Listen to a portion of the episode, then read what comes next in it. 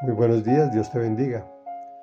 Cuán bueno es darte gracias, es el título que le pusimos al comentario al Salmo 92, primera, primer segmento que leeremos hoy, el cual dice así, Cuán bueno Señor es darte gracias y entonar, oh Altísimo, salmos a tu nombre, proclamar tu gran amor por la mañana y tu fidelidad por la noche, al son de la lira de diez cuerdas y la melodía del arpa Tú, Señor, me llenas de alegría con tus maravillas. Por eso alabaré jubiloso las obras de tus manos. Oh, Señor, cuán imponentes son tus obras y cuán profundos son tus pensamientos. Los insensatos no lo saben, los necios no lo entienden. Aunque broten como la hierba los malvados y florezcan todos los malhechores, para siempre serán destruidos. Solo tú, Señor, serás exaltado para siempre. Comentario. Jesús en una oportunidad sanó a Dios leprosos y de ellos solo uno volvió a darle las gracias. El Salmo dice, cuán bueno Señor es darte gracias en entonar, proclamar tu gran amor por la mañana y tu fidelidad por la noche, al son de instrumentos musicales.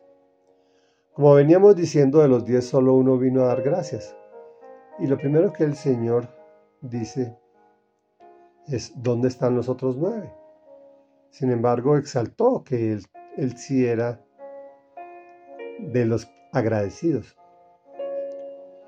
Dios no se preocupa por si agradeces o no las bendiciones que te da.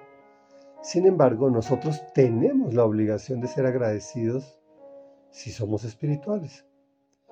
¿Cómo es posible que solo el 10% de los que recibieron beneficio por parte de Dios bien sea de salud física o mental o financiera o emocional o sentimental o lo que sea, se comporta agradecido.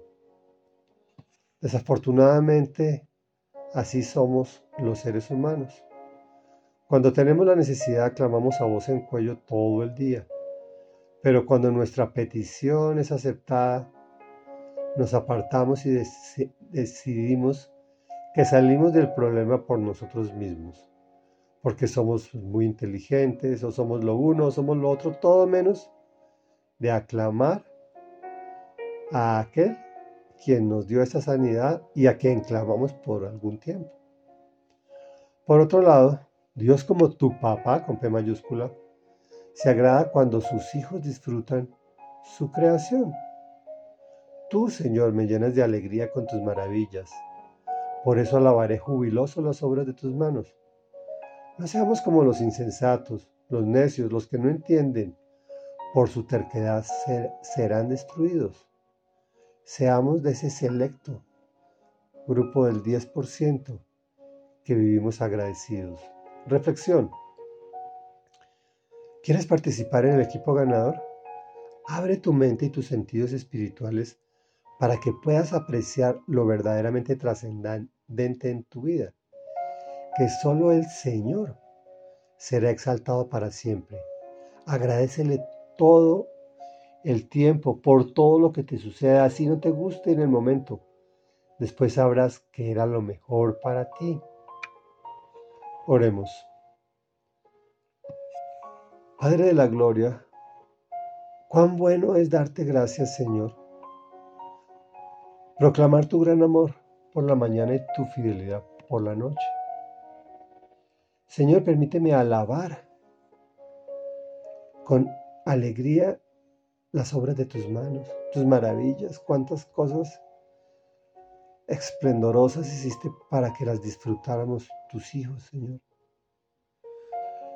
Gracias, Señor, porque nos sacas de ese grupo de insensatos que no saben, que no entienden, que no logran apreciar, que solo tú, Señor, serás exaltado para siempre, ni logran agradecer después de que reciben tu bendición, tu sanidad, tu provisión, en fin, lo que recibamos.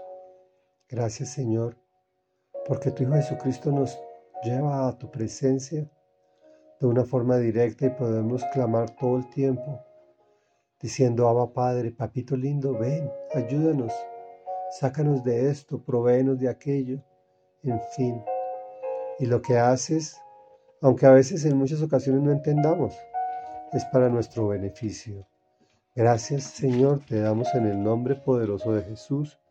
Amén y amén.